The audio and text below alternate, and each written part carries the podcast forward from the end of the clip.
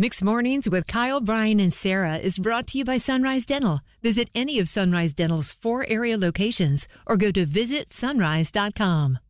I feel like we've been on a heater over the last couple months because I feel like I play this song at least once a week. But this one going out to Sarah today. She had her own bless her heart moment this week. Oh, bless your heart. Oh, bless your little heart. Sometimes I don't think you understand that what I'm trying to impart is you're just not really smart, but you're doing the best that you can. Oh, how ironic that this is a twangy song. That and the fact that you sent us a message yesterday saying that you haven't really had to use the facepalm emoji this week. I was proud of myself. And then this happens. And then it's back in my recent emojis. Sarah? Yeah, so yesterday I go to Fred Fletcher Park in Raleigh, because that's where my son's talent show for his school was. And on the way out, I see these 2 older Asian women, and they are harvesting something. And they have like a big, big bag full of these little things. I thought they were black walnuts, but upon closer inspection, they weren't. And I was like, what on earth? You had to figure this out. Yeah, I was like, what on earth? I'm a plant person, you know. What on earth are they getting? And so I asked him, I said, what are you guys harvesting? She was like, oh, yeah, we're getting Japanese plums. And I was like, cool. Can you eat them? She's like, no, you got to make them into wine, and then you make the wine into a tea, and it's good for your tummy troubles. And I was like, interesting. And I said, is this Chinese medicine? And she's like, I'm not Chinese. I'm from Japan and Korea. So she said, like, Japan and, I mean, pardon my accent, I'll butcher it, but Japan and Korea. And I was like, Korea? Where is Korea? Never heard of that before, yeah. and she's like, no, there's Japan and Korea. And I was like, what is Korea?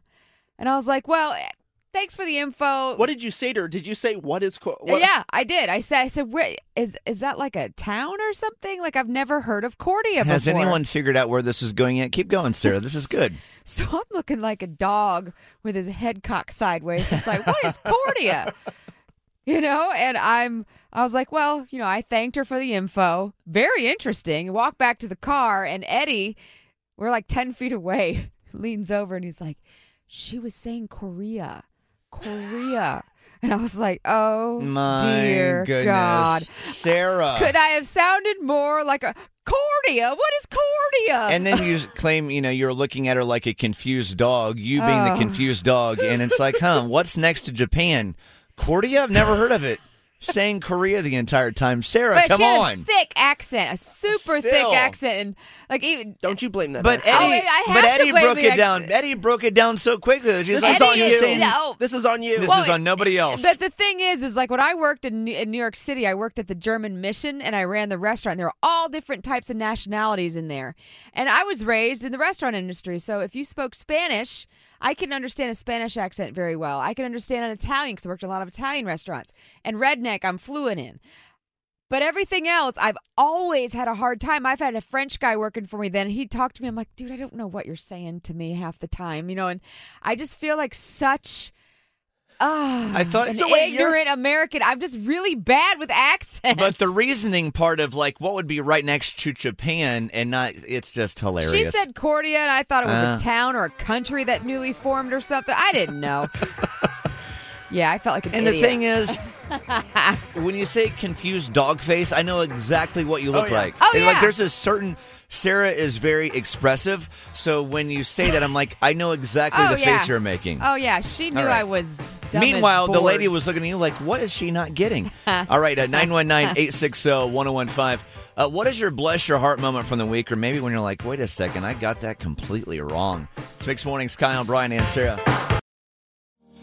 Bored with your current job? Looking for a new career?